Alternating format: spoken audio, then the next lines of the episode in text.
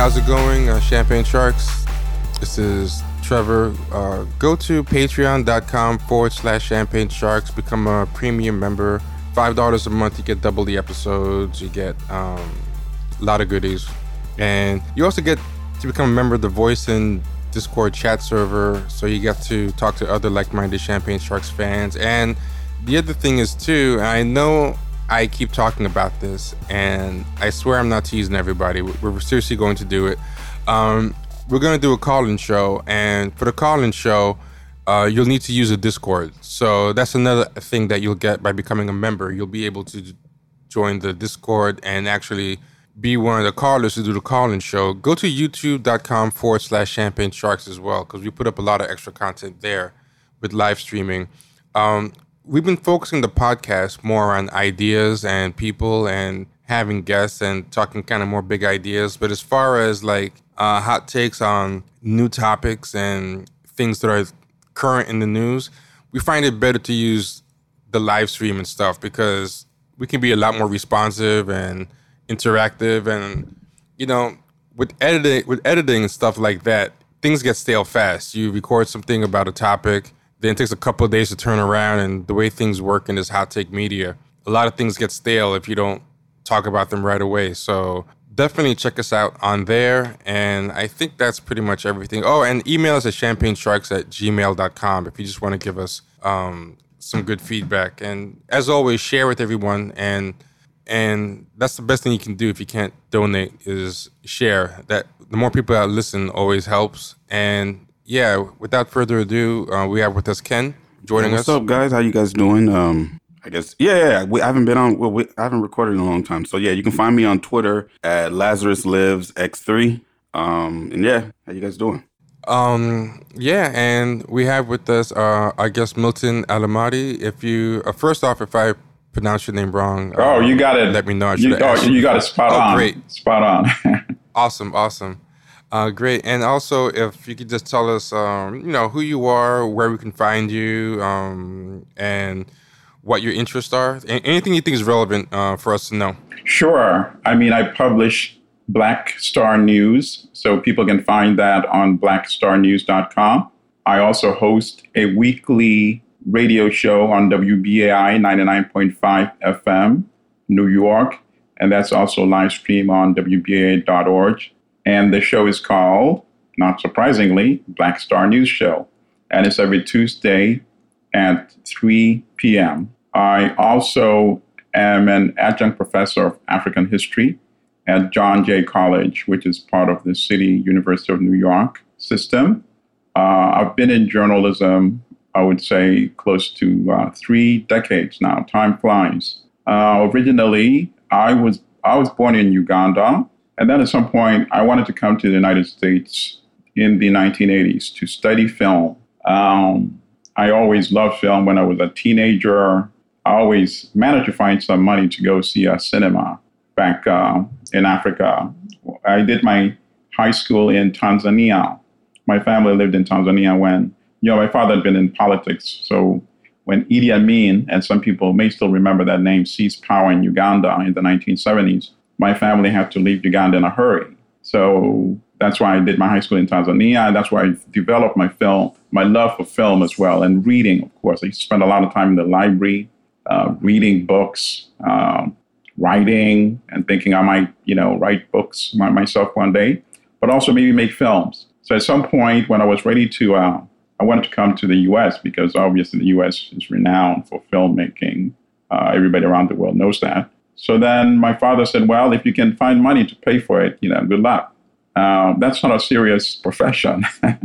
so I ended up not studying film. I went to Syracuse where I studied economics. But really, my love was always writing and also the news. My father used to make me go and buy him the newspaper whenever the first edition came out. Tanzania, they have a paper also called the Daily News. So remember, it would come out like, I think, 11 p.m. And I, at that time, I was like maybe 11 or 12. I would go out to the newsstands, get him the first edition, but before I took it to him, I would read through the papers. So I was always interested at an early age about what was happening around the world, you know, politics and history. Uh, for example, I was uh, uh, rooting for the Vietnamese to, you know, to uh, to win and defeat uh, United States imperial power.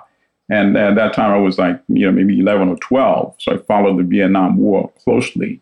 And that was my initial close association to US uh, global imperialism. So when I came to Syracuse, I studied economics. But as I said, my love was always the news and writing. I found myself writing letters to the editor all the time, uh, complaining about how Haiti was covered, how Africa was covered, how South Africa was covered. And then at some point, my friends convinced me, said, listen, why, rather than shouting from the outside, why don't you become a participant? So I went back to school. I went to the Graduate School of Journalism at Columbia. I studied the one year master's program in journalism. And since then, I've, I've been in journalism. I started out freelancing for uh, the New York Times and doing Metro News, going to, they used to send me to the most, um, uh, how should I say, crime ridden areas. Uh, I remember back in the day when the crack epidemic was huge, so there was a lot of uh, incidents of crimes in certain neighborhoods. And I found myself covering that, going at really um, odd hours, uh, deep at night, trying to get these stories. Uh, and I started and back, pitching. And back then, that really sorry. Back then, that really meant something too. Um, oh yeah. Oh, I mean, absolutely. I mean, yeah, Listen. going to dangerous areas in New York now is very different. Like you, you can go to Brownsville late at night and see a yes. hipster walking around. Um, yes. Wow. That's yes, absolutely. Yeah. Yes. So, and I, okay, I'm glad you actually said that because I used to say, listen, you have to look like you actually live here if you're going to be walking here at like, you know, midnight, 1 a.m., 2 a.m., you know? Yeah, uh, you have to yeah, yeah. kind of blend being, in. Being black alone, being black alone is no guarantee. no, it's no, it's no guarantee. Yeah. so I actually found myself uh, walking, and uh, I mean, I hate to say this, but it was true. I walked with a brown bag, and uh, you know, and people didn't notice that you know I didn't belong there. You know, but one day something happened. I went to cover, I forgot what incident it was involving a shooting, involving a death. And I'm trying to get the story. And this young, maybe 13 or 14 year old kid, he's riding his bike and then he comes and he's looking at me. And then I said, Hey, I started asking him some questions. Maybe he heard something, right? Hoping he might be a potential lead or lead me to a lead. And then he says, Oh, it's 5 0. You're 5 0, right? And I'm like, What? I didn't know it was talking about said, 5 0? I said, What? He said, You're a cop, right? Oh, yeah. I said, No, of course not. Why would you say that? He said, Come on, man. Everybody knows you're a cop. Everybody's talking about it. I said, What do you mean? He said, Look at your shoes. I was wearing like military type black boots. and he said, he said, he said, he said, only cops wear that. And then I looked up and I saw people like pulling curtains, you know, when I looked up, I said, oh man. And they said, listen, if I'm you, I'm not going to go back the same way you came here. All right. So it's too late for that. So now what you got to do is pretend you're still looking for whatever story you're looking, but go in another direction because there's another train station that way. But they'll go back the way you came. And I followed this kid's advice.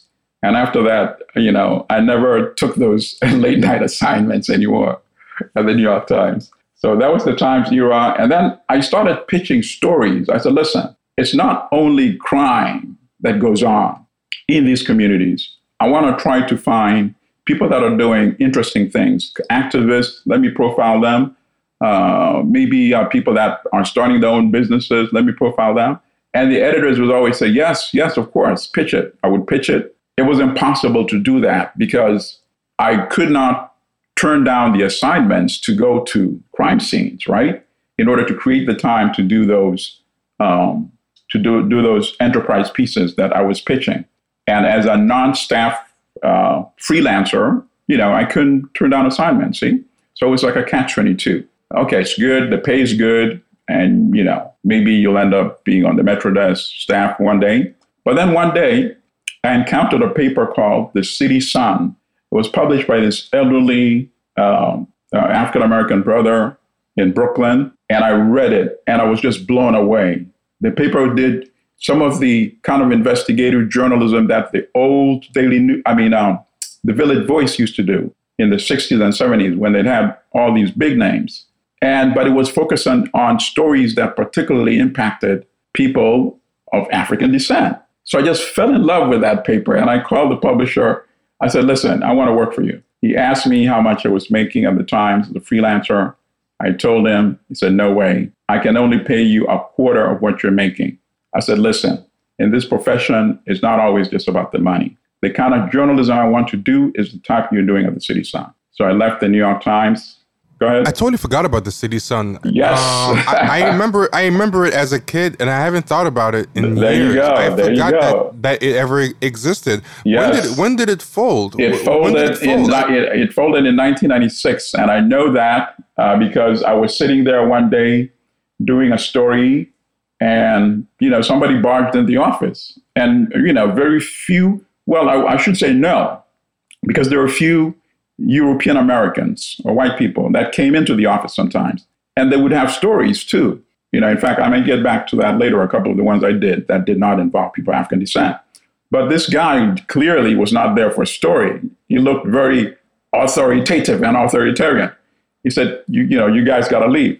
What are you talking about? He said, this is the marshal. We're taking possession of the offices. And Oh, that wow. was my last day at the City Sun. Uh, the publisher was elderly. And then when the paper started, you know, going through some financial struggles, you know, he had a couple of strokes and eventually he passed away. And that's how the City Sun ended. But that's where I recall having some of my best uh, journalism, my most happy. Because because there was two there was two big things and it's kind of weird i'm sure ken i'm sure you've experienced this too about how black newspapers and black bookstores were big in the 80s and 90s Oh yeah, oh yeah. Both even them- even yeah. in um even I'm here in Portland. Even in Portland, black bookstores were huge. yeah they're all de- they're all gone basically They're all gone. for- yeah, they start selling yeah. online. They do more online stuff now, but they were all. um Those were places where I got.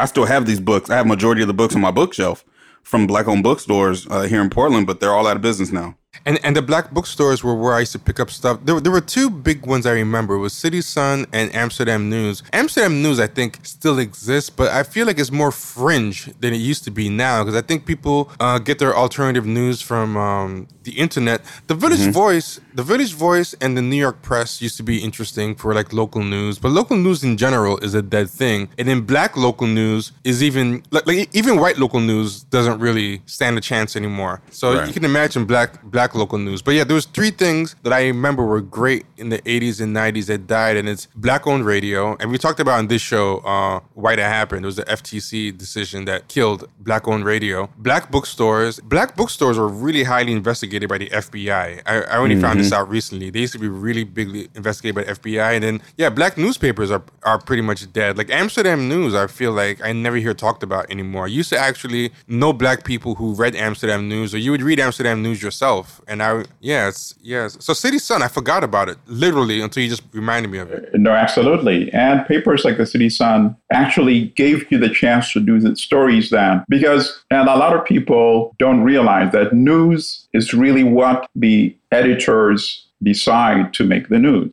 And what do I mean by this? They don't wake up one day and say, let me find out the most relevant things that are happening in the world that are impacting people around the world. And then let me cover them equitably and focus equitably so that every communities can see that issues that impact them are covered. No, that's not how it happens.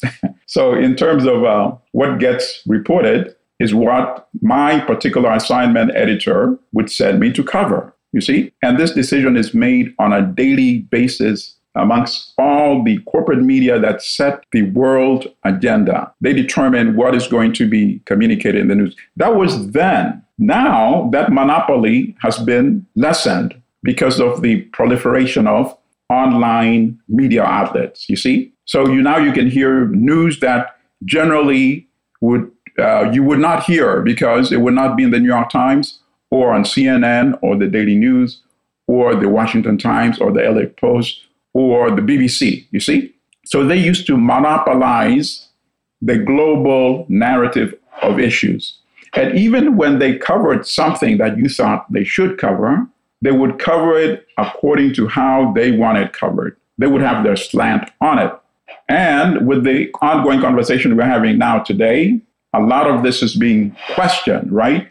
And the most topical issue, I saw the Washington Post did an article on uh, June on June June 30th, and I think I sent you maybe a link to it. And now it's saying all these media outlets are re-examining their relationship with police departments, and it's putting it in a diplomatic way, you know, because they know that for many many years they've been serving like propaganda outlets for the police departments. Yeah, they're, they're complicit. Absolutely, they're complicit. So now they're trying to like uh, you know, yeah, you know, change your relationship. Come on, you know, don't don't don't even couch it in this you know finesse language. You know, at some point you're going to have to admit that many times you publish stories that your journalistic instincts told you could not have been true, but you were accustomed to doing it. You have a tradition of doing it, and that's why they did it. A lot of these journalists are very smart. I'm not able to to be persuaded that they didn't know that the police was giving them a version of a story that could not be true. And yet they still went ahead and published it anyway. Why? Because they know there'll be no pushback. Often the communities that are impacted, like African American communities, don't have that political economic muscle to push back. There's some communities that have organizations that just pick up the phone and call the editors of the New York Times, and you'll never see that community mistreated like that again, like that again. Yeah, absolutely. Um, I think one of the one of the things also is when they put those stories. In, I don't, I can't, and I can't remember the last time they actually printed the truth when it comes to police killings or or racism. They always point it. They always print it in a slanted way to where even uh, white people who aren't racist will cast doubt exactly of what black people say. And that's what they're, and I believe that's what the whole point of the propaganda is. They know that the racist white people ain't going to believe black people. It doesn't matter. But if they can cast doubt to those white liberals or white people that play the aisle, then all of a sudden they can they can get that story out there. And I, I remember seeing that with Trayvon Martin with that story is how they presented the story. It was as if it will it cast doubt that you they don't want you to know who he is. Right. You know they did right. it with Michael Brown. Exactly. You know, in in the in the white mind, they've already created an idea that Michael Brown was six foot nine, three hundred ninety pounds, um, and was going to grab Darren Wilson and pull him out of his car and choke him to death. I'm glad you said that because Darren Wilson used precisely that narrative. In his yes. testimony, he said Michael Brown gave him a demonic look. Think about yes. that. Yes. And me- members of the supposed grand jury are listening to this. And they're saying, yes. well, if I'm faced with a demonic guy, well, yeah, quite naturally, I'm going to want to defend my life. And, right. the, and, and in, in the case of both Michael Brown and Trayvon Martin, these papers actually carried articles about, I think the New York Times said Michael Brown either dabbled in drugs or dabbled in marijuana. What's that got right. to do with, with a guy being publicly executed, you know, with his and hands up? What's it got to do with it? The difference between they say he dabbled in drugs and marijuana. Meanwhile, they've legalized marijuana in, in, a lot of states and in flourishing, making money. You see pictures of white people having parties and think about that. yachts and you know all these different kind of things. So when they put a black face on these things, they have to make it look a certain kind of way. And what they've done is they've convinced even some black people. Exactly. You know, you see you see black people online debating and arguing with the purpose of Michael Brown being killed or Trayvon Martin and come up with excuses. I've even seen uh, black. It's, it's, a, it's, it's, it's amazing. There was a guy that was, um, I think he was a professor from Harvard. I can't remember what his name was, but he went through a whole thing of telling his son how to dress all of a sudden now, and they're only going to wear these certain clothes, and you know all these kind of things. You're they've created the fear has created a wardrobe for your children. Yeah, it was a black. I can't remember his name oh, though, oh, but he oh, was. Oh, oh, wait, wait, um, I remember an article, but I don't remember if it was if this guy's from Harvard. But the guy who wrote, I think Lawrence Otis, who wrote Our Kind of People, Lawrence Otis Graham. I think he wrote some kind of article about about um telling the son how to dress. And, and yeah. I know he went to I know he went to Harvard Law School. I think it might have been him, uh, Lawrence Otis Graham. He wrote this book called Our Kind of People about the black upper class, which is actually a very good book as far as talking about uh, the black upper class. But right. it's it's not it's not the best prose in the world. It's kind of dry.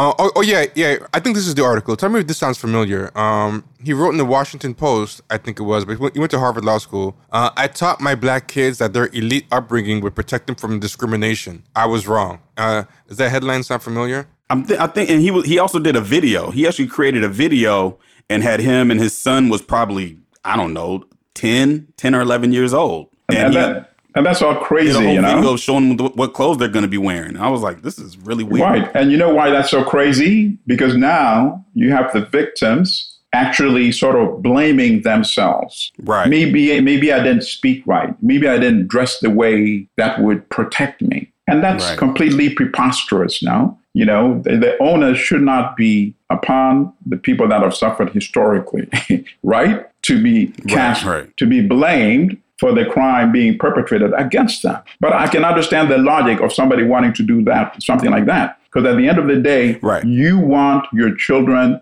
to come home alive. You will go out of your way to do anything that you think will protect their lives. So I can understand that logic, but it just shows you how sad and warped and upside down the whole narrative is. And these are and these are highly educated people. Absolutely. This is Harvard the best law. of the mean, best of the best. You know. Yeah, this is a very educated man, but he even he's helpless. What he's saying is, I'm helpless against the system of white supremacy and the police. So this is the only thing I know how to do is blame myself and lo- and literally blame my son who's 10 or 11 years old and can't wear a hoodie. You know. And he was and he was uh, he did a story about how his son was racially profiled and stuff, and you know, and and he thought that his education was going to uh, and his uh, lifestyle was going to be a kind of like a uh, almost prophylactic uh, type of protection against white supremacy. Like he just kind of moved right. through the world uh, with almost like a force field against a right, lot right. of the racism. And and yeah, I mean that book is very interesting because it's kind of frightfully honest as far as his elite, his elitism, which I like. It doesn't try to overly en- ennoble it. Like you know, he talks about how he even got like a nose job and stuff. But, but, but, and then he felt kind of conflicted about getting the nose job, but at the same time, he didn't feel like he was self-hating, you know. And and it was a, it was very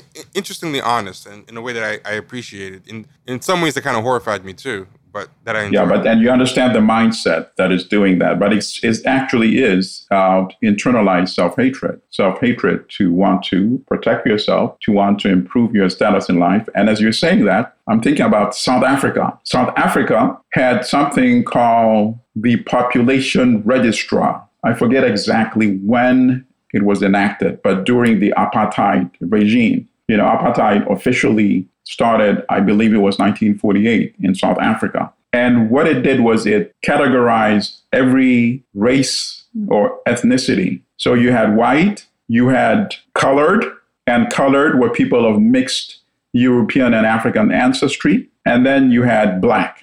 Uh, Indians were not classified in South Africa, they were not considered to be native to South Africa. So Europeans consider themselves native to South Africa, right?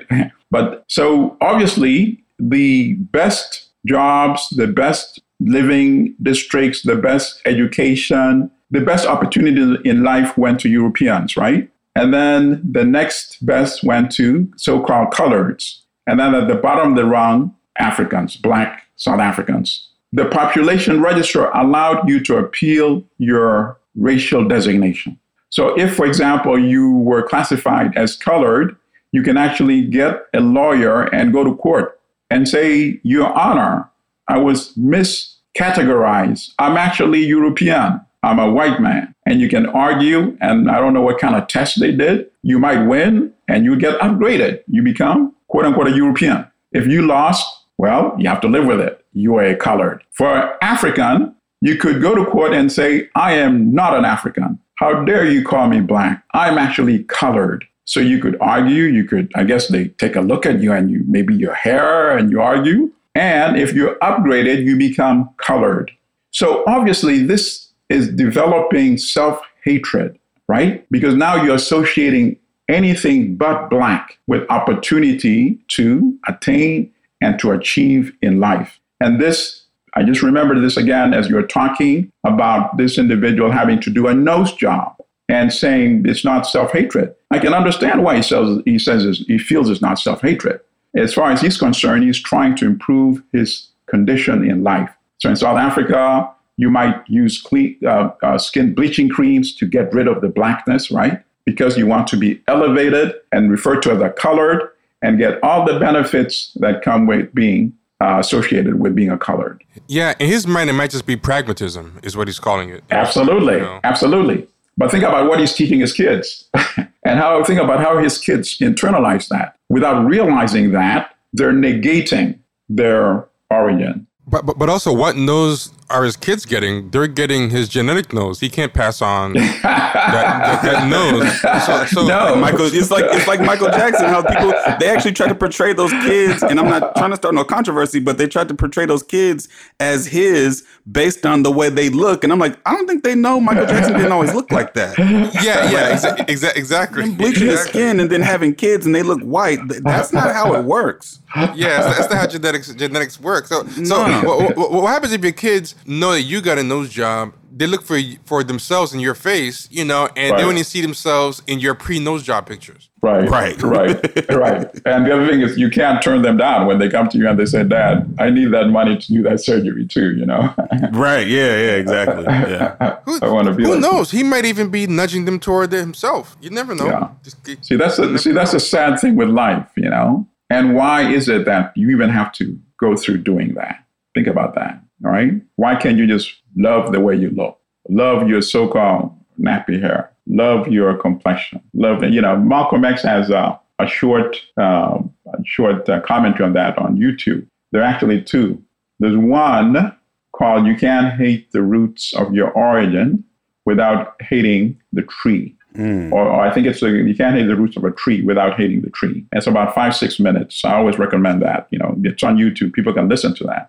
And he says, you know, historically, the Europeans controlled Africa, so they always gave us the image of Africa as jungle, savages, and quite naturally, you and I wanted no association with Africa, or even to be referred to as having anything to do with Africa, or even black. We started to hate the uh, shape of our ears, our nose, our hair, you know, we wanted that so-called fine hair. But he said one of the reasons why the Nation of Islam actually grew at that time, I think it was called the Black Muslim Movement. It grew very quickly was because of their celebration of their African heritage and culture. Because at the back of his mind, even as he's denying it, uh, the African American actually appreciates his heritage and his culture because everybody wants to know that they have a history and a culture and heritage and that, that's a, I think it's a five or six minute commentary. Uh, y- you know, this is a black thing. This is a Mexican uh, thing. But uh, Rita Hayworth, the the glamour Hollywood star from like the '40s, a, a lot of people don't know that she was she was Mexican, and her real name is uh, Margarita Carmen Cancino. Ah, interesting. Yeah, her father was of Spanish descent, so he he was, I think, uh, European, but uh, in in Mexico. But her her I believe her mother was Mexican. But if you look at her when she was young, she looked very very Mexican. Interesting. If you looked at her back in those days when she was famous as Rita as Right. Rita Hayworth, I'm gonna send the link. You can see it. You can see it in the, in the page. If you, if you if I if you click the link that I just sent, you'll see her uh, when she was when she was Mexican, and she looked very very uh, different compared to how people know her now. But she had jet black hair, Wow. everything, right? Amazing. And she looked Yeah. gorgeous as a Mexican. But this was not the Hollywood, not the Hollywood, you know, vision of what beauty should be. Isn't that that's kind of like Raquel Welch too? Raquel Welch is Mexican, but back in the day, people thought she was white. Yeah, but but but listen, I, I, I thought so good- that's too. good. Yeah, yeah, but she's the kind of person. If you look at her, you can kind of once you know, you can kind of see it. But Right. Rita Hayworth, I, I, I sent a second link of post transformation Rita Hayworth, and with her, it was really hard to tell. But um, uh, afterward, and I also I don't know how much physical change um Raquel Welch did. I don't know if she naturally just kind of looked white and just ran with Yeah. it, or if she actually did something, whatever. But this is what's crazy about uh Rita Hayworth. Wow. Rita the Hayworth, transformation right? is amazing. Yeah, It's the hair, the uh, makeup, and the lips. Oh, wow. listen to what uh, Rita Hayworth had to do, right? First, she had to change change her name. She she came to America, and and, and this is how I know white people are amazing when it comes to um, race because they know more about what makes you white than anybody, they think it through. They, they think it through to scary. They think it through to very scary levels, right? Like like they have things that that uh, are deal are deal breakers and everything that you would never um, even think of. Her- apparently, her hairline was too Mexican. Wow. I did not realize there was such a thing as a white hairline versus Wow. a, a non a non white hairline. So, Yes. So basically, she had to have years of electrolysis on her forehead, painful electrolysis, Um, I'm, I'm gonna send I'm gonna send a link, and if you go to this link, you can see her before and after to give her a bigger hairline. This is amazing. What was considered a Caucasian hairline. So, So, so the if you- thin, they had to thin her hairline out. yeah, they had to kill the hair, the hair- the roots of her hair in her hairline to give her what was seen as a as a Caucasian Caucasian hairline. So she had a bigger, squarer hairline as opposed to um, what she had before, which was a, a sh- a smaller, rounder Mexican hairline. And I was like, how do white people even think about or notice this stuff? You know, like uh, They know when you ain't white. That's for sure.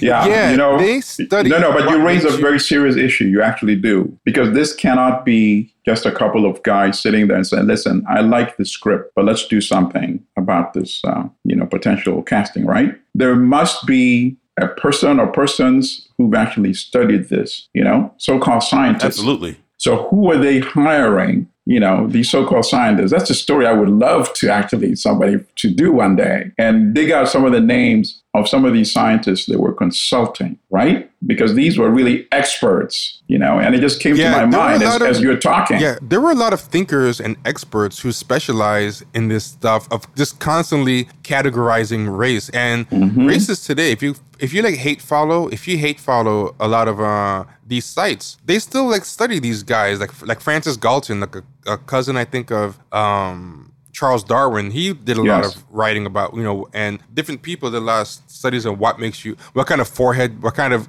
uh, cheekbones, and whatever. Right. So Right. that's kind of what makes it funny about these minorities trying to restyle themselves as looking more white. But a lot of white people, they're looking for things you haven't even thought of to clock you as um, Absolutely. not not Especially- white. Like, no, go ahead. on. Uh, uh, no, but I, I I was gonna say like she um probably had some white input. It was two years of electrolysis. There's probably some white people in the studio who were telling her, "Look, that hairline is not working. This is not working." But if she was left to her own devices, she would have probably just tried to dye her hair and put some You know- fade cream and still wondered why what was not working or what was going on. Like you know, like I don't think we even have any idea of the amount of stuff they're looking for and um you know thinking about when they're screening us for for whatever you know Did she ever write about that experience? What you know, what she was thinking as she was being told to do all these things? I hope it's Um, in some book or something she she wrote. You know, unless of course she signed something. They always make you sign something, right?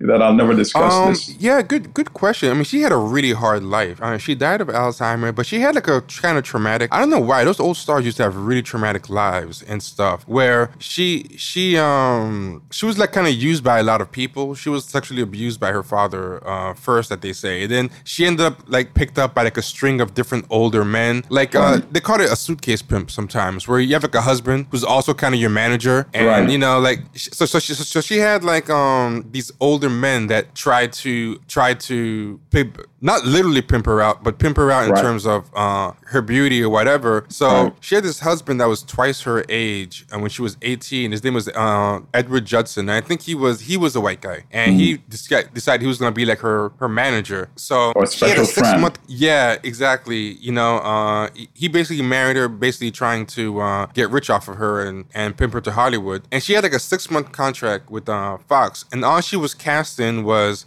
bit parts playing mostly foreigners so you can always find her playing like some stereotypical like latina you know with a basket of fruit on her head stuff like that and and then uh the studio to make her sound less foreign changed her name to rita because her full name was margarita right then she signed a seven year contract with, with columbia I, I always find her story very interesting this is why i know so and much about her, tragic, right And very tragic. yeah, tragic yeah, I find too. it. Yeah, I find it very uh, interesting because I thought such an interesting testament about uh, how whiteness is gate gate gate kept, you know. And uh, so then Columbia Pictures. So she said there's a whole brain trust of white people uh, trying to figure out what can we do. There's some. There's some. There's some. Like she's she's obviously beautiful enough to make it this far, but the whiteness is a problem. You know, you have to do something to, to get extra. So they said her hair was too thick. So the actual thickness of her hair was too much a problem. It was too dark, too curly. It dipped too far into her forehead. So she had to submit to two years electrolysis. But this is 1940s electrolysis. This is not lasers that they have today. Right. That they can uh, do things. This is brutal. It was, it was supposed to be Yeah. very, very painful. And Yeah. just like just like when, a stun when, gun when, when, when, when, when they missed the target a few times too. Yep, probably. Uh, you had to kill each hair follicle one by one at the cost of ten dollars per follicle. And she's Yeah, thinking, she's thinking, let me endure this because this is my potential big break. Let's think about it. Yeah, the that. payoff. The payoff. Yep, yep. And, you don't the you don't know when that payoff is going to happen. Yeah, and the husband is uh, paid for it. He's pushing to do it. That's his investment. So now he really thinks he owns you, you know? But, you know, so it took two years because it was so painful. You couldn't do it all in one shot. And $10, I don't know what the amount was, but when they broke uh, how much it costs in today's dollars, I think it's something like hundreds of thousands or, or oh, something. Oh, easily. Yeah. Yeah, in, in, in today's in today's money, it's something that was a lot of a lot of money. But she ended up becoming Columbia's biggest star. You know, it's it's, it's, it's crazy. But picture that, and we think about black people. When you're black, you don't even have that option. If you're like No. dark skin, if, if, if, No. if, if you're dark skinned and black, all the so plastic surgery in the world, all the fade cream in the world, you're still gonna be clocked. You know, Man, you see what Sammy Sosa tried to do? He even Right. bleached his whole skin, and Right. he still looks black. Right. he just looks that- weird. Yeah, it doesn't it doesn't work. Yeah. And, and and it's so sad, man. Look at the guy. The guy, you know, is fine looking, and you know, look what he did to himself. It's so tragic. But you have non-recognized names, millions of people globally that still use uh, skin bleaching cream. Yeah. And the color Because- it gives you is weird. It does not look like Caucasian skin tone. It's this is weird jaundiced kind of weird color. Fleshly, Like- look fleshly. Absolutely. yeah, yeah. Uh, th- there's there's the dancehall artist called Vybz Kartel, and he did that to himself. And the skin tone that that cake soap skin tone is just weird. It does not look Caucasian or black. You just look like fleshy, like you said. Like like it, it, it looks like raw chicken. It looks just looks weird. Yeah. I don't know. Yeah. Yeah. and then the, the chemicals, you know, you know, they seep into your into your body, into your to your stream, and obviously that's going to have uh, long term uh, consequences as you get older. But uh, that's the image of beauty that is so promoted, that is so advertised, that from a young age, uh, you can see, you know, young people thinking, hey, you know, why do I have to look black if I have an option, right? Yeah, but but also, do you even really have have an option? Like like you'd have to look black. I mean, un- unless you're someone who's already kind of on the cusp and looks kind of Creole, like you'd have to look black or look like some weird Frankenstein uh, version of whiteness that's not going to convince Right. um anybody. It's almost like a type of body dysmorphia. Like at least with Yeah. uh, Rita Hayworth, it's a discussed calculation to be forced into, but Right. she can at least say, "Hey, when it was all said and done, you could not even tell that I was Mexican. It it, it worked." But when you see like what Michael Jackson or Sammy Sosa Right. does, it becomes extra tragic because you've taken away your blackness and you've replaced it Yes. with something that, that is not even whiteness or even Right. biracialness. You just look weird. and you're making a uh, political at some point statement too whether you realize it or not you know because for us observing you uh, what you're doing you know there's no other way to read it than you repudiating or rejecting uh, you know blackness and which also as i'm speaking it reminds me of this uh, reporter for the washington post uh, keith richburg and i think eventually became an editor and uh, he's originally from uh, the uh, from the Caribbean, but he considers himself you know, African American. And when he covered the war in in, in, in in Rwanda, the interethnic massacres, and he wrote a magazine piece for the Washington Post. And he says, as I stood there watching the bodies floating on the Karugera River, I said to myself, you know, thank God my ancestors were captured and enslaved and taken out of Africa. Otherwise, there, but for the grace of God, go I. And so I thank God for taking my ancestors into slavery. He wrote this in the magazine piece and eventually repeated it in his book. And when I saw that piece, I saw, you know, this is going to end up becoming a, uh, a book. And also said to myself, there's no way would the editors of the Washington Post publish something like this had it not been written by a person of African ancestry. Um, yeah, I mean, it's obviously something the editors, the people that control that establishment, wanted to say. Uh, but it's better said by a black person because then it insu- insulates them against any accusation that you're, you know, peddling white supremacy and racism, you know. But then I was asking myself, go ahead. I'm gonna say there was a comedian called Jerrod, Jerrod Carmichael who uh, made a similar joke. I used to like his show. I used to like his show and stuff on NBC, and they had like David Alan Grier and some other stuff. And and then I um, saw this joke that he did. Uh, he, he was like very popular with uh, white people and was getting a show and everything. And and I tried his show and I tried his stand up. And one of his stand up things was he was saying, you know, thank uh, you know the plus sides of slavery. Um, I would be in Africa right now. Can you picture that Africa? And he's saying this to a Right. white audience. Yep, Um, yep, yep, yep. And and they're and they're laughing, and I'm like, okay, that's a bad joke to any audience. For, for, forget Right. forget whether they're white or not, it- you know. But I'm like, first off, I don't think it would work with the black audience. Thank, thankfully, I, I I don't think it I don't think it would. But on on top of that, I think he knows better to, to do that. Like the extra ickiness was the calculation of doing it in front of the white audience, but the white audience was um you know really cracking up. And and to to, to go to what you're saying, right? Oh, this is what he said. He said he said um he says that the negative parts of the America's racist legacy are worth accepting because were it not for slavery, and this is a quote, I would be in mm. Africa right now. Africa, mm. are you mm. are you hearing what I'm saying to you? Like they have a- they have AIDS they have AIDS there. He's, he said that to a white audience. They have AIDS there, as if they don't have AIDS in America. But you know, but um, Right, right. yeah, or other parts of the world. But yeah, so I said they have AIDS there, and the white audience was laughing. But if it was a white person that said that, they wouldn't laugh. If, if a white person Right. said, "Hey, black people should be happy," you know, if it wasn't for slavery, they'd be in Africa. They have AIDS there. The, the white audience would be horrified, uh, performatively, you know. Right. Even if they even if they believe it deep down, but when a white when a black person says it, like you said, that the Washington Post has him there to say things that they believe but can't say themselves. Absolutely. Yeah, and he got promoted. I mean, he got his book. He got a major publisher So- to, you know, Oh, oh, sorry, that book. guy. Yeah, sorry. Yeah, yeah. So- but in so terms he got a book? Got a oh book? yeah, he got a he got a book by the uh, uh, same title. What was it? I think it was called "Not Not Out of Africa." a, a, a, a, black man confronts Africa, something like that. You know. So I think it was just being used as a as a cudgel, as a tool, you know, to bash Africa to the way some Euro, Eurocentric minds wanted to do, but using him as a convenient outlet. And, you know, it's sad because he, this is a smart person. I think he went to some of the best schools and to end up at a major paper like the Washington Post to allow himself to be exploited like that. And it also shows a profound lack of knowledge of history because if you look at it, take China, for example.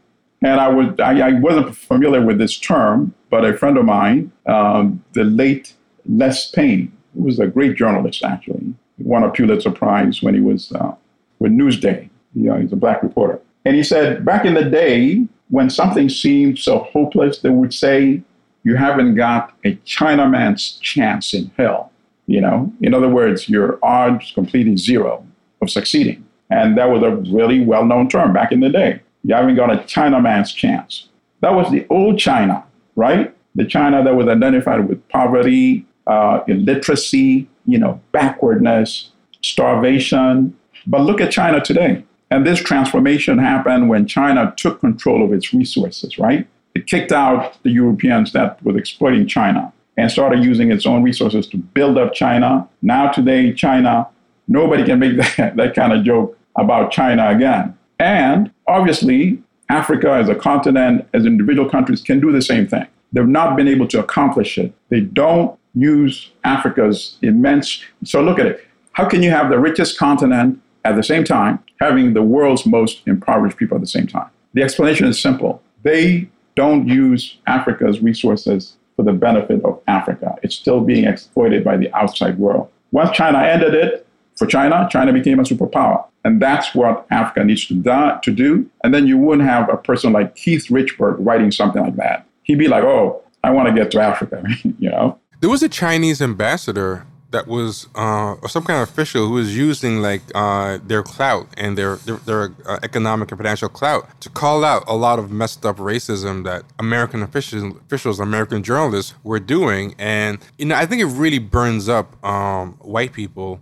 people that they used to uh, think of as as less than are now able to push around their weight, which is what's so funny about the Hong Kong um, protests and riots and all this stuff. They're getting mad at LeBron James, and you know they're, they're like, uh, "Hey, LeBron, why don't you talk about what's happening?" They don't know anything what's happening in Hong Kong or China. No, they don't just, at all. They just hate the idea that China is able to tell white American people what they can and can't do, and they see like a white rich institution like the NBA uh, holding its tongue or whatever because some uh, non-white people uh, told them what what to do. Like, like they don't care about the injustice. But it's, it's like you said, like it would be great if um, African countries, including the ones with oil or other resources, were able to kind of do do the same thing uh, to to white people. But it doesn't really happen that way, like, like you said. And I want to get some more of your thoughts about about that. Like, you know, is it is it is it corruption? Is it the outside forces of the CIA or,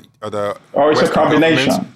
Yeah. It's a combination. Uh, what Because, first of all, the Europeans are very smart when it comes to exploitation. They may have their own issues uh, amongst them, but when it comes to exploiting certain peoples, they're on the same page. So, for example, Europe has fought so many world, so many wars historically. The ones that we know very well, of course, World War One and World War Two, were at the end of the day, it's made that 60 million people died, right? But when it came to colonizing Africa, they actually had a meeting at the Berlin Conference, 1884-85, uh, where it was presided over by uh, Bismarck. They call him the Iron Chancellor. And the major countries, imperial countries, Britain, France, Belgium, Germany, uh, Portugal, the late comers later on were Italy, um, you know, Spain, and all of them partitioned the continent. They said, you get this, you get that, so that they wouldn't have to fight amongst themselves, right? And this is after formal slavery was being abolished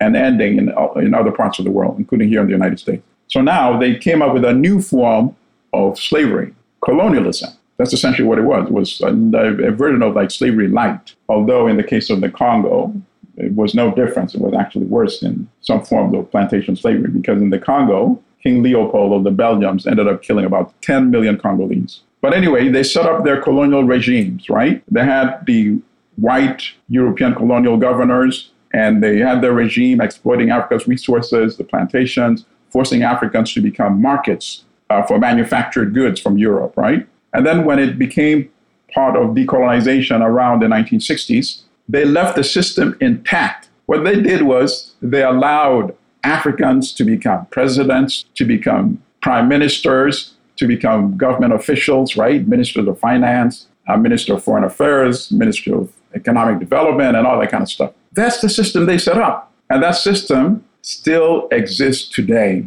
in pretty much every African country. So instead of having European governors, now these African so called leaders are actually fulfilling the same interest of the former colonial powers, you see? So, and that's why they, the country remains impoverished. You mentioned the issue of corruption. Yes, they will tolerate it so long, I mean, the European former colonial powers, and now the United States too, and now China. They tolerate it so long as the interest of the outside world is not upset. So let me give you the most extravagant example of corruption. In the Congo, his name was Mobutu, and he was in power for 37 years and he killed the country's uh, first prime minister. His name was Patrice Lumumba, who was really Malcolm X was a big fan of his. Malcolm X led so many protests, you know, uh, uh, uh against the U.S. establishment after Lumumba was killed in 1960, because Malcolm could see that this is the kind of leader who would take Africa in the right direction. Not only kick out the Europeans, but then make sure that the resources of the country is used to benefit the country. So they killed him. The West, the CIA, and Belgium. They killed Lumumba and they put Mobutu for 37 years. Mobutu stole $5 billion from the Congo. But he, would, he was invited pretty much by every US president to visit the White House. So these are the kind of leaders they want. So long as the relationship that was set up at the Berlin conference is not upset, they're cool with that. Africa remains a seller of primary uh, products, they call it, right? Like the gold, the oil, the uh, timber, uh, some agricultural commodities, uh, coltan, coltan, which is found in pretty much every cell phone and computer in the world. And now, what is the other product? The one that you use for for for for car batteries, because that's becoming a big thing now. And that is mostly found in one country in Africa, in the Congo, right? But they're not used to manufacture the products in African countries. They're sold as as primary commodities. And once they're used to manufacture the products in these industrial countries, including Europe and the United States, they sell it back to African countries at an inflated price. So that's the kind of relationship that China also had with the West. But then China took control of its government, its sovereignty, and China was able to transform over a 40 year period. And that's what African countries have not been able to, to, to accomplish yet. But the younger generation in Africa, they're much more savvy. They know uh, what's going on uh, in other parts of the world. For example, right now they're following the uprisings in the United States uh, since the killing of, uh, of, uh, of, George Floyd. They're very familiar with the role that young people can change, can, can play in changing governments. So my own, my own hope and my belief actually is that once this new generation of young leadership take hold in African countries, like there's uh, Julius Malema, you may have heard of him in South Africa. Uh, you know, people people say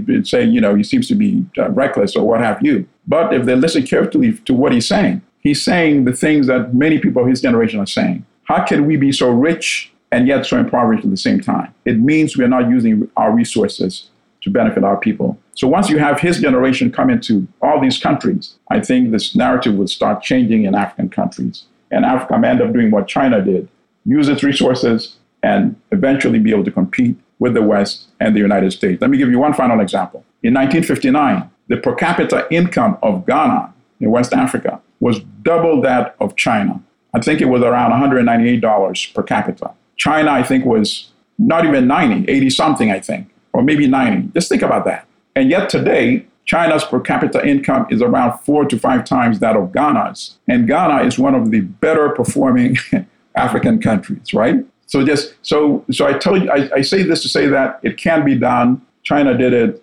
Africa can do it as well. Something that is very interesting with the Pan African um, movement in Africa, like Pan African Pan Africanism is something that you know I think is still popular in the diaspora, but I think it's probably worked uh, or taken root the most in America. I think mainly because it's kind of hard Black Americans to, to develop a type of competing national sense of nationalism, since there's a feeling that you're uh, you don't really have a state, you know, in America, right. really, you, are kind of like a people within a people. Whereas yes. I feel like in the diaspora, it's a lot easier to be like, why should I be Pan African? I'm Haitian first. I'm Jamaican first. I'm Ghanaian first. I'm Nigerian first. So like even someone like uh, Marcus Garvey, he couldn't right. really get Pan Africanism popping off in Jamaica. You know, right. the, the, climate wasn't really good for it, but he found like in America, like the soil, it was able to take roots a lot uh, better over there. And uh, despite that, there was like that moment in Africa where Pan Africanism really seemed like uh, it was going to uh,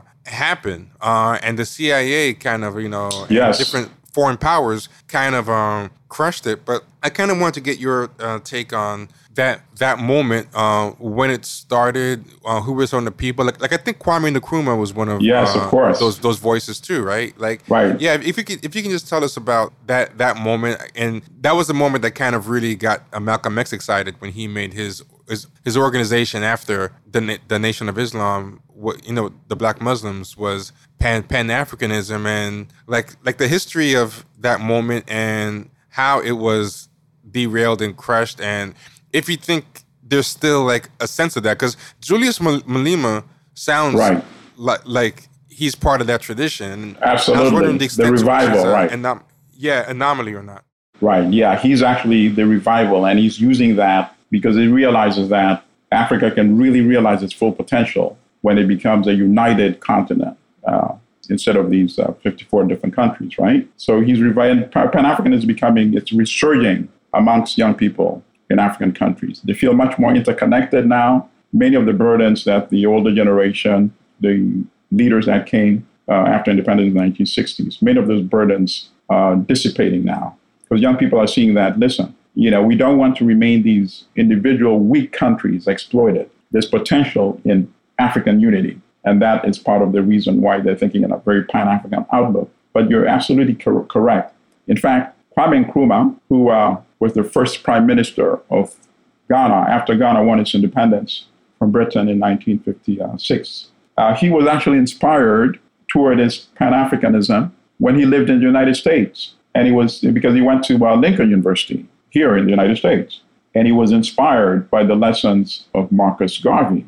Marcus Garvey, the only reason why Pan Africanism did not take root in Jamaica was because the colonial authorities, the British, did not want it to take root because they could see that as something that would mobilize Jamaicans and unite them in their anti colonial struggle, which means colonialism in Jamaica and other Caribbean countries would have ended much more earlier. So they saw Marcus Garvey as a real threat. And I haven't read it, but I would not be surprised. In fact, I am convinced that they played a role in the U.S. Uh, instigating these charges that uh, ended up getting Marcus Garvey locked up. Uh, so Kwame Nkrumah was inspired by Marcus Garvey.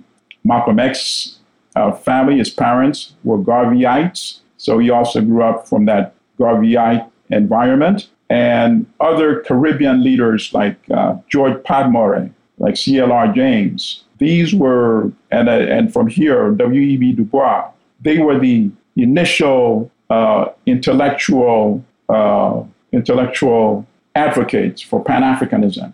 And basically, they saw that, you know, when, first of all, when you refer to people of African ancestry as minorities in the United States, that's a, a, misnomer. That it doesn't make sense, considering they are part of a global majority. So that was one argument psychologically for Pan Africanism. But then the other argument was the economic aspect, of course, that if these countries are able to unite together and use their resources for their own benefit, they would not need to get any assistance from Europe and they would no longer be exploited by European countries. And the concept worked in Ghana, where it was put to test. When Kwame Nkrumah went there after he finished his education here in the United States, he lived, he was in London for a while, and then he went back to Ghana.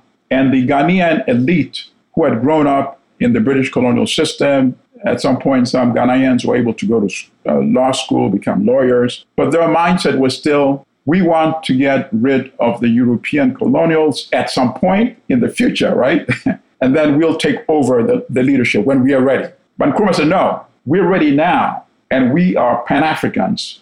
We're going to bring everybody thinking I'm not uh, from one ethnic group in Ghana, but we are collectively Ghanaians and we're collectively Africans. And that resonated. So he quit that party that had invited him to be their leader, and he formed his own party. And he preached independence now and Pan Africanism. And that's why he became the country's first prime minister. And obviously, the European establishment, the old colonial powers, saw that as a, a real threat. And eventually, they engineered the overthrow of Kwame Nkrumah in 1966. He was kicked out. Malcolm X, by the way, met Kwame Nkrumah. Malcolm went to, to a couple of African countries, including uh, Ghana. And he, that, Kwame Nkrumah was one of the leaders that Malcolm was most impressed with because Kwame Nkrumah was also advocating uh, whenever he came, I think there was one time he came to Harlem, and I think there was a New York Times article about, I, I forget when the article was published, but you can look it up.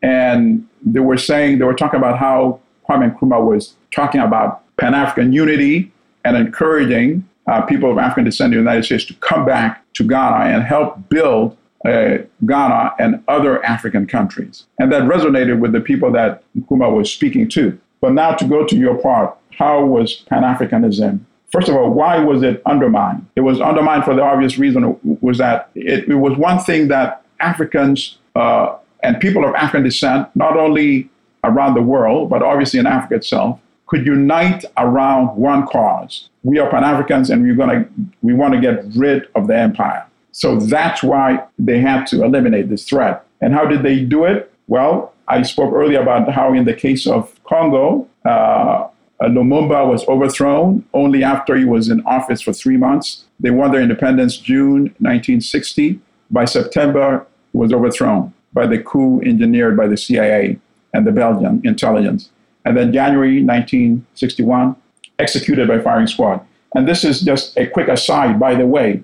A lot, of people know this, but uh, Dave Chappelle's mother, who's a highly educated a lady with a PhD, she heard Malcolm speak I'm sorry, she heard Lumumba speak when he was in Harlem, and she was so uh, inspired and convinced that she actually left the US and worked for him in the Congo until he was assassinated. And then he turned back. I mean, uh, Dave Chappelle doesn't talk a lot about this, but that's where he gets a lot of his uh, Pan African uh, outlook and his, I believe, his intelligence from, in fact, from his mother. So that was in Congo. And then I just gave you the example of how they got rid of um, um, in, um, in Ghana. And then much more recently, in the 1980s, they got rid, rid of Thomas Sankara in a country that had been called Upper Volta. And when he uh, came into power in 1983, he changed the name to Burkina Faso. He says, Why do we need this colonial name? This is the land of the upright people. So he changed the country to Burkina Faso. And he was in his 30s, his young, uh, very brilliant and inspiring person. And he said, listen, if you want any evidence of imperialism, just look at your plate. If your plate is containing food imported from outside, that's imperialism. You cannot say you're independent if you depend on somebody else for your food, something that sustains you. So he revolutionized Burkina Faso. Within three years, because he said, listen, our ancestors were growing food before the Europeans came. So why are you now importing food from France, right? The former colonial power. Within three years, Burkina Faso was food independent and sufficient. Within three years, they built uh, their own railroad without any foreign assistance. They just rolled up their sleeves and did it. Within one year, they had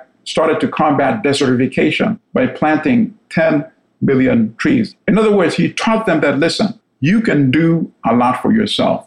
But the problem is you have this neo-colonial mentality and you think only the Europeans and the former colonial powers can do for you. And let me make one quick point, and then I'd like to get your own reaction as well. Why he was eventually eliminated was he touched the third rail. And what do I mean by this? There's an annual meeting of all the African countries. At that time, the organization it was called the Organization of African Unity. Now it's called African Union. It's been superseded. And he went to that meeting in Ethiopia. It was in 1987. It was either in June or July. I believe it was July. And he told all the African leaders, he said, listen, one major thing that is holding us back in terms of development is the foreign debt, the billions of dollars we owe to these foreign countries, these banks and foreign countries. Some of these debt we inherited at the time of independence. So just think about how outrageous that is. Some Europeans have been governing you for decades, and then at the time of independence said, oh, by the way, when we were governing this country, we took out some loans, right? And now we want you to pay for it. So he says that's why we've never really had a clean plate to develop, you know? And somebody can understand in this country, like a parent saying, listen, son, listen, daughter, I took out all these loans, you know, to benefit you, even though you were still my ward.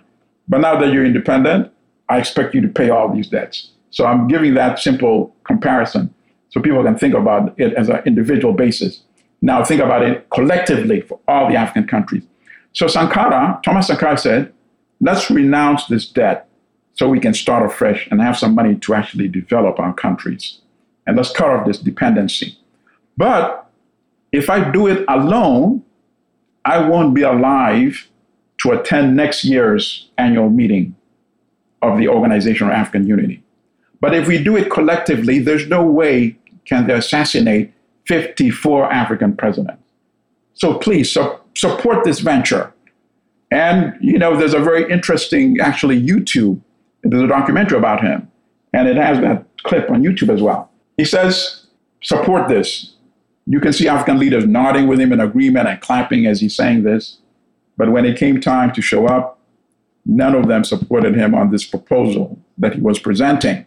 And guess what? He was right in his prediction. Not only did he not live to attend the next year's conference, he was dead by October of the same year. They had his best friend uh, named Blaise Compaoré shoot him in cold blood and bury him in a mass grave, shot him with about a dozen of his closest compatriots, and just buried him in a mass grave like a dog. And that was the end of it. And that coup d'etat and assassination was, of course, backed by the French because they saw, they said, this idea then Sankara is spreading in Africa. If you had 54 Sankaras saying, let's get rid of this foreign influence and let's use our resources to benefit Africa, first of all, it would transform Africa's economies within 20 years. They'll probably achieve what China did in 40 years, within 20 years. Why? Because Africa has much more resources than China. And now the technology is much more available, you know? And that's why Thomas Sankara was killed. And that's why the threat of Pan Africanism has always been a very real threat. And Malcolm realized the power of Pan Africanism. And that's why he was going to meet all these African leaders. He wanted them to do one thing. He said, so long as we see our domestic struggle in the US as a civil rights struggle, we're always at the mercy of Uncle Sam, as he put it. But this is a human rights struggle. Let's take it to the United Nations so all the countries of the world can condemn it and put pressure on the US. And who can introduce it to the UN? African presidents, because they get the podium. And he was beginning to convince African leaders, and they took him seriously. When he went to the Organization of African meeting a conference in Cairo in 1964. He met all these leaders. He wrote a memorandum of, to all the African presidents, and they got him to, they, they, they listened to him, right? They gave him the, the podium so they could listen to him. And um, it's so fascinating because I'm reading all of this even as we, uh, in our contemporary era, because uh, about four years ago, I was doing some research in the Schomburg Library, and I made all these copies of Malcolm's papers in his archives. And now, you know, during this lockdown, now finally, I have time to start going through these papers. I have about five huge folders with Malcolm's papers, his thoughts, and his correspondence with these leaders, and his impression of each of the leaders that he met. And it's fascinating to just uh, read that Malcolm realized the potential of making that strong bond and connection between African Americans and between uh, Africa in the 1960s. Thomas Sankara is one of the lesser known ones. I think out of out of the ones that I know about, uh, he's one, he's the one that I know the least about. Uh, do you remember yes. by any chance the name of the documentary? Because I'm, I'm, I'm gonna look it up on, on YouTube. It's actually called The Upright Man. Thomas Sankara, The Upright Man. All right, y'all. So that is the end of part one. Go to, again, patreon.com forward slash champagne sharks or click the link in the show notes to get part two. Be good.